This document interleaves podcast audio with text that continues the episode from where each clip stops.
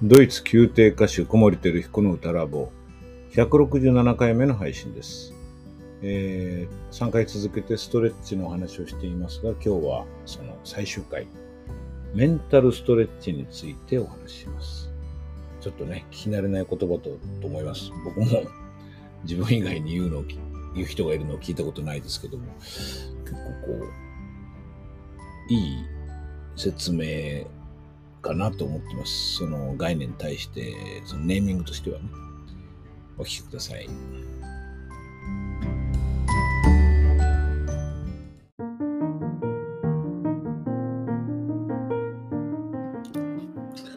うんつをバイターエトセトラのコーナーです、え3回連続でストレッチについてお話しています。今日はその3回目で、いよいよここが僕は話したい一番の核だったんですけれども、んな言葉本当はないと思うんですけどね、造語というか僕は作っちゃったんですけど、メンタルストレッチについてお話ししたいと思います。っていうのはまあ、あの前回ね、ストレッチで、ストレッチという、まあ、行動というのかな、を取った時に、あのどういうことが自分に起きてるのかなってことにすごく興味を持って、面白いことが起きてるなと思ったんですよね。でそれを歌のスキルとかに応用できるなと思って。で、まあ、言ってみればその変化というのはフィジカルな変化なんだけれど、フィジカルな変化を催すというか、それを、それをこう、起こしている心理的な変化の方だなと思ったんですよね。まあ、心理とその生理っていうのはやっぱりこう相関関係があるので、心理があるから生理っていう順番かどうかは必ずしもわからないなと思うんですけども、まあ、関係はありますよね。で、フィジカルなことだってくくっちゃいそうになることに実は心理的な変化が伴っているというか、あのそこを見落とさないように考えたらいいなというのは、まあ僕ら歌のことを考えるときに技術的なことは体のことだからって思うんですけどそこで心に起こってる変化っていうのは結構見落としがちなんですよねだから心に起こってる変化の方を見た方が全然体の変化も起こりやすいってことが多くてそこはやっぱりもっともっと注目してあげたら体も幸せになるかなと思うんですよね。で、それを言うときに、まあ一つキーワードになってるのは、ここのところよく、うん口にしてる気がしますけども、心理的安全性っていうことですね。まあ、心がこう安心してるときは、体の状態も良くて、で、僕らはよりクリエイティブになれるし、その体のポテンシャルも従前にこう発揮しやすいっていうことを考えてます。えっ、と、前回、その、スッと力が抜ける瞬間があるんじゃないかってことを話しました。まあ、あの、マラソンのね、えーデッドポイントの後のセカンドウィンド。あの最初、人によって違う、あれ5分ぐらいでしたっけね。走ってると最初どうしても辛い時期があると。その辛い時間帯をまあ我慢して乗り越えていくと、その後スッと楽になって、走るということが自分にとってこう自然になるというか、こう、まあ気が楽になるんですね。体も楽になるんですけどね。あの、ちょっと僕はそれの科学的な根拠みたいなことちょっと存じませんけども、まあ、セカンドウィンドっていう言葉は、うよよくご存知の方が多いんじゃないかと思うんですね。これ、なんでしょうね。体育の授業で習ったのかな。高校生の時に習った気がしますけども、そのセカンドウィンドを自分で起こせればいいんですよね。で、デッドポイントが来るのは辛いけど、それ我慢してればセカンドウィンド来るからさっていうのはそれでいいんだけど、いや、なんかデッドポイントなしの人生にしたっていいんじゃないかなと思うんですよね。できればの話ですけどね。で、セカンドウィンドだらけの人生になったらそれは楽ですよね。まあ楽っていうと、楽なだけが目的みたいだけど、楽なことによって自分が自分のポテンシャルをさらに発揮できれば、まあ、自分だけではなくて、その成果である、成果物であるそのいい演奏を享受してくださるお客様も増えるわけだから、まあ、世界が幸せになるっていうのは、ちょっと大げさですけどね、そういうことはちょっと思います。で、これってですね、あのちょっと話が先にググッといっちゃうようですけども、あの松岡修造さんが、あのね、錦織さんの試合のその解説なんかするときによく使っておられたようなんですけど、まあそこが起源じゃないと思うけど、ゾーンっていう言葉が結構それでたくさん出てきた、見られるようになった気がするんですね。これはもともとあると思うんですけども、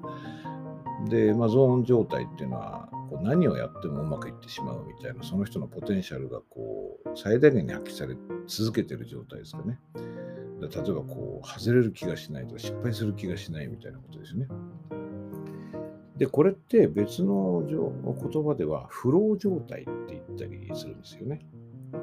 これはあの、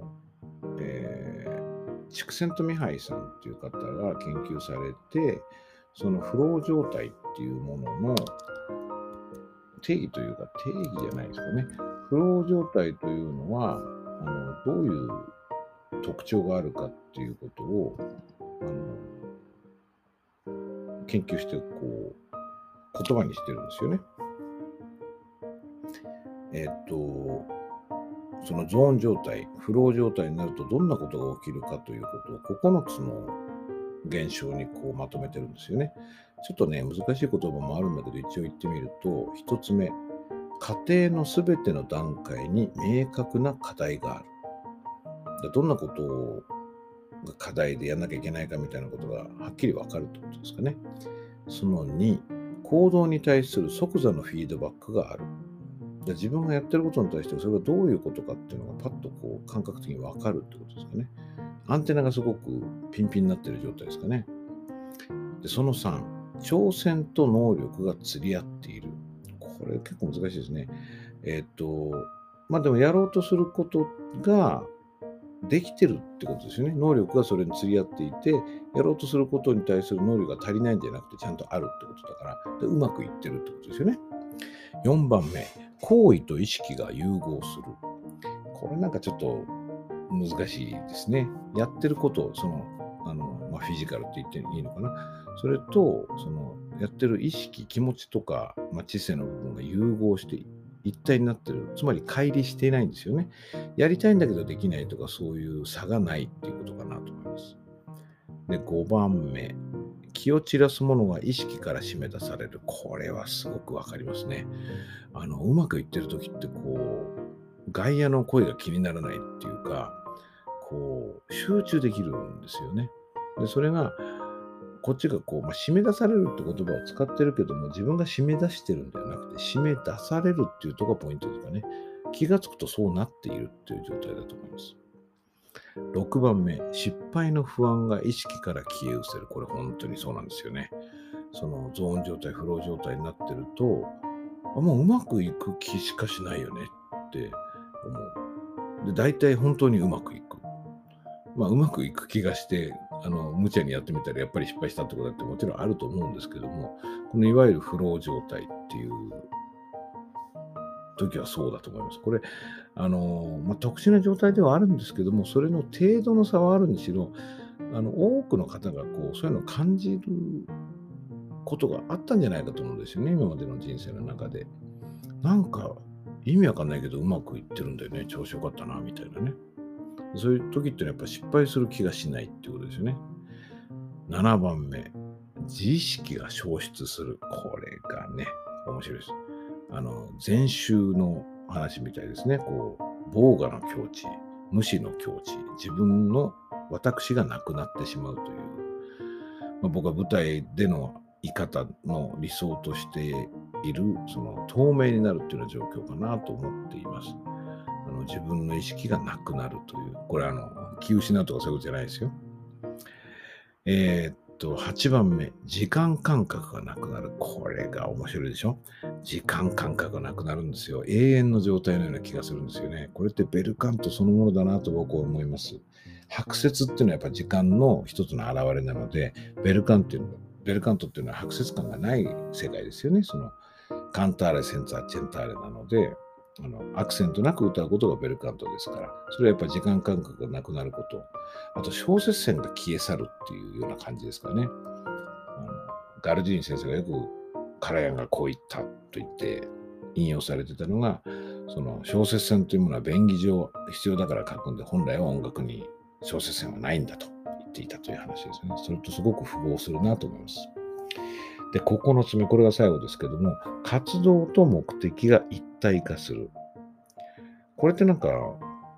当たり前のように思えるけど、実は稀有なことですよね。目的があってそのために行動してるので、そこに乖離があるから努力をするんで、一致してるんだったらもう努力しなくていいような感じですけども、それで動いているっていう、なんか無欲になることとちょっと近いのかなと思うんですよね。まあ、これはあの、畜生とミハイという方の、うん、定義というか、あのまとめたフロー状態、ゾーン状態の特徴、現象ですね。で、それってだからこう安心しきってる状態っていうか、さっきというか、あの、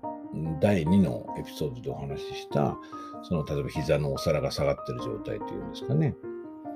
あるいはセカンドウィンドっていうともっと汎用性がある概念になるかな。っていうのはやっぱりこの状態に近いなと思うんですよね。で、えー、ここにすぐ行けるようになったらいつも失敗しないわけだし、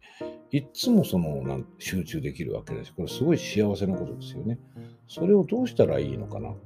ていうのが今回の3部作、ストレッチ3部作のまあ、えー、考えてみたいことの最終地点、とりあえずね、なんですけども、要するにフロー状態になりたいねと。で、これはメンタルをストレッチすることかなと思うんですよね。あの、筋肉のストレッチすることによって体がゼロポジションに戻るっていうのが石村智美さんのゼロトレの考え方ですよね。で僕実際に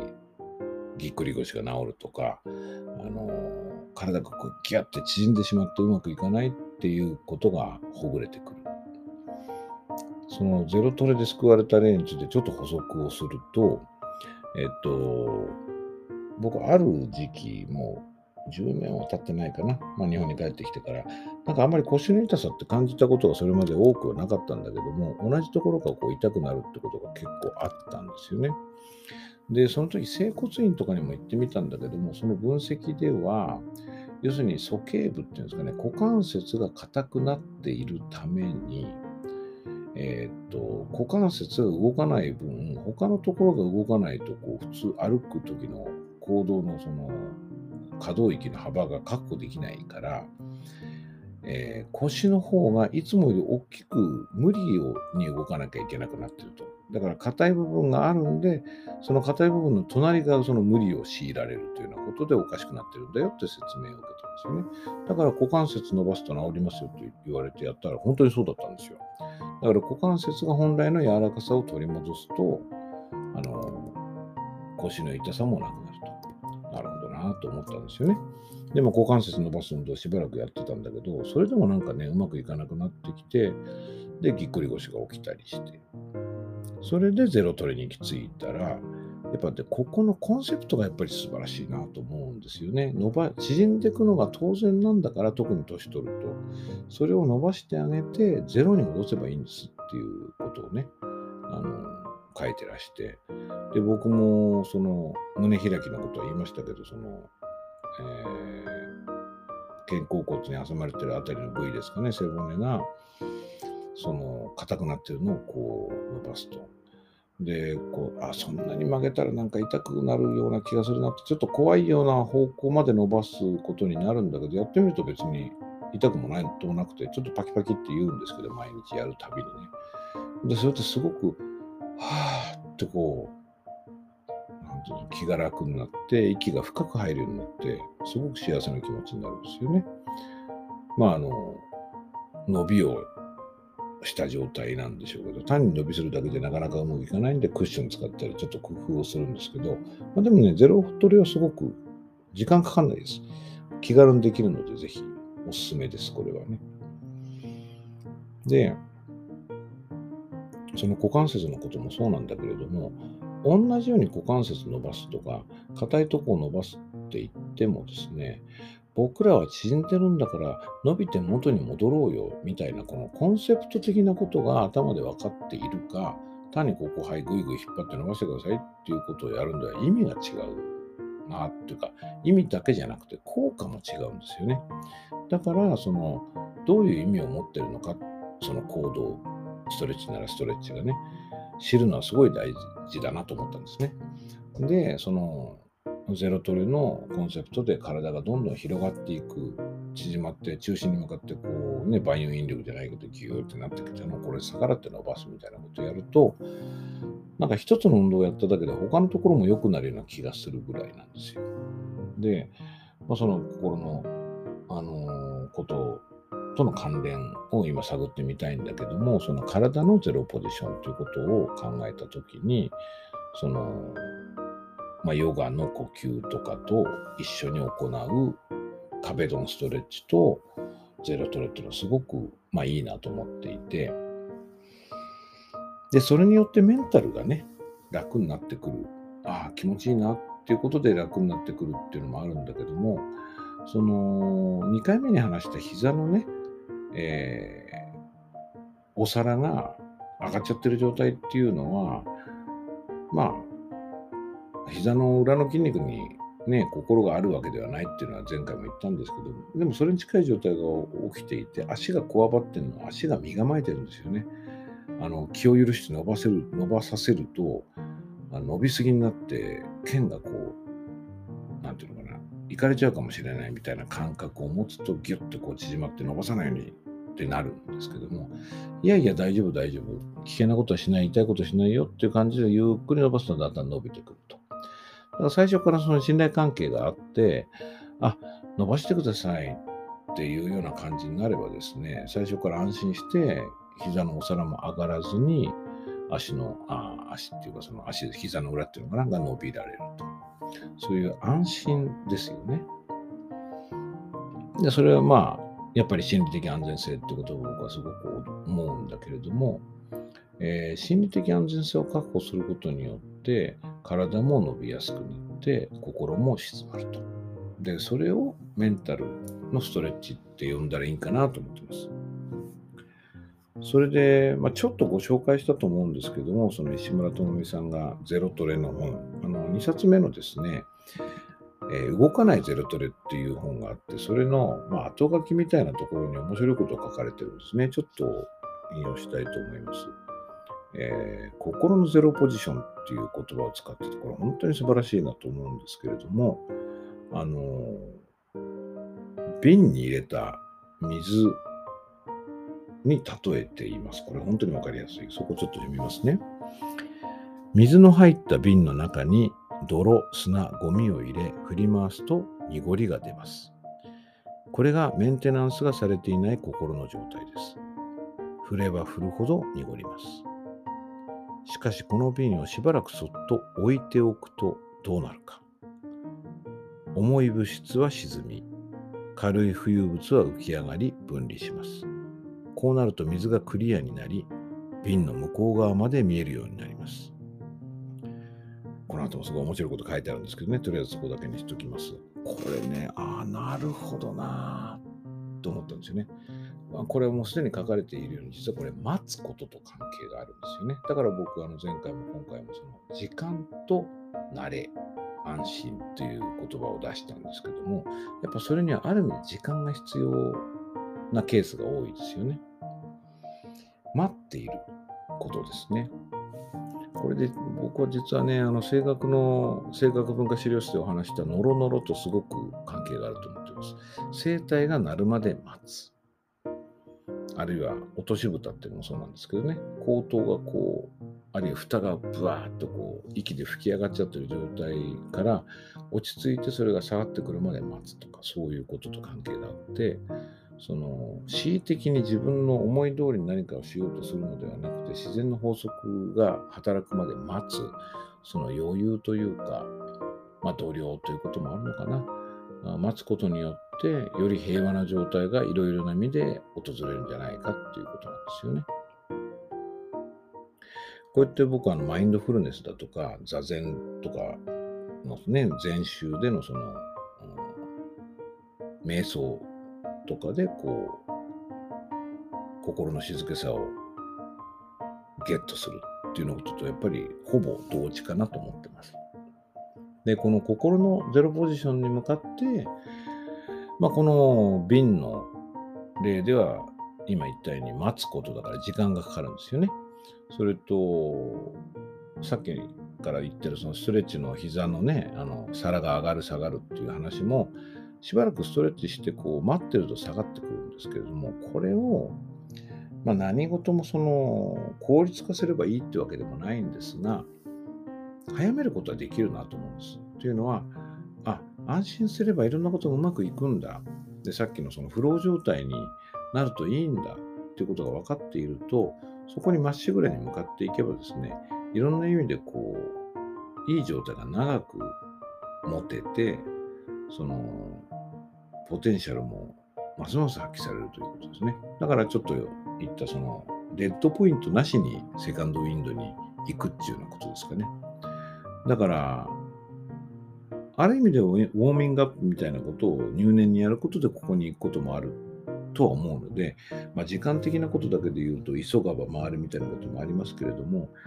なんとなくそのうち来るなっていうんじゃなくてそこに向かって自分は安心したい自分は緩みたい自分は開きたいっていうことを念頭に置いてここに向かっていくのがいいんじゃないかなということなんですよね。そう。まあだからメンタルのストレッチって、まあ単純にじゃあどうやったらメンタルストレッチできるのさ？って、メンタルがどうやったら伸びるの？っていうことで言うと、今、まあ、パッとその近道の方法はお示しできない部分があって、これは一人一人皆さんがこう考えてくださるといいと思うんだけれども、やっぱりその、心を鎮めることは大事かなと思います。なんかこう、例えばストレッチだったら伸ばさなきゃなと思って、あ伸びない伸びないと思って慌ててやるよりも、一回ちょっと、ちょっと待てよと。あの、少しそこで待つ時間を置くことで、実はそれが早く達成されるってことは多いと思うんです。はい。えー、っと、まあ、僕は声楽の話で言うと、その前回お話ししたそのルチアの立ち稽古の時に起こったことがすぐに来るといいなと思っていろいろ模索してきて今ここにいると言ってもいいですね。だからそのいろんなことにこだわってる自分に気がつくこと、うん、肩に力が入ってる自分に気がつくことっていう意味ではメタ認知なのかもしれません。えっ、ー、と、ストレッチの3部作でした。えっ、ー、と、体をストレッチして、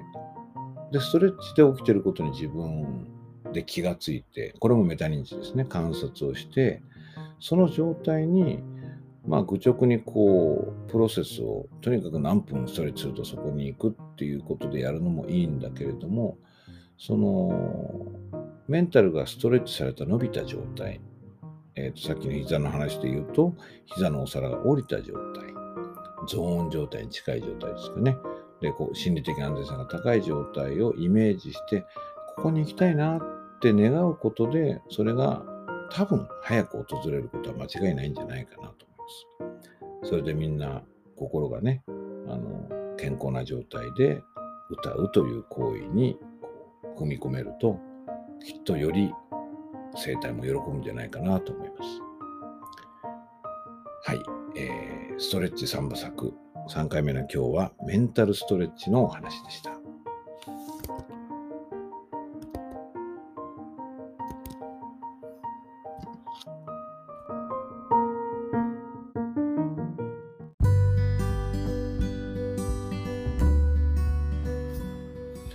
はい、いかがだったでしょうか？3回続けてストレッチの話をしました。これ実はあの3回話してから後で、あこの話絶対言いたかったんだと思ってて入れ忘れたものがあるものですから、今日はエンドコールという形でお話ししちゃうんですけど、もともとね、これ23分もあって結構長いエピソードなんだけど、すいません。あの風の谷のナウシカっていうアニメをね、スタジオジブリのご存知の方多いと思います。あの中の一シーンを僕こういう話をすると必ず思い出すんですよね。どのシーンかっていうと、あの、ナウシカがこう、飼ってるっていうか一緒に行動してるあの、キツネリスっていう風 らしいんだけど、黄色いね、動物がいますよね。名前をテトっていうんですけど、そのテトとナウシカの出会いのシーンをすごくよく思い出すんですよ。怖くないよって言うんだけど、テトは怖がって、ナウシカの指をガブッと噛むんですよね。で、血が出るんですよ。で、ナウシカは顔が歪むぐらい痛いんだけども、振り払うでもなくあのやめてって言うでもなくただ待つんですよねそうするとあの逆立ってる手との毛っていうのかながだんだんしばらく経つとふーっとこう降りてきて噛むのをやめてその傷を舐めるんですよね。であのネットなんかでもこのシーンやっぱり印象に印象深く思ってる人が多いみたいでそのそういうこと書いてあるページが結構ありましたね。人と動物が心を通わせることができることが分かるシーンですなんていう文言もあるんですけどこれがねその今日のストレッチメンタルストレッチのところでお話ししたこう待つことで、まあ、心のゼロポジションともつながるんですけれどもその緊張が取れて心理的安全性が高まって安心する警戒を解く瞬間かなと思って結構このシーンってこう感動的に見た覚えがあって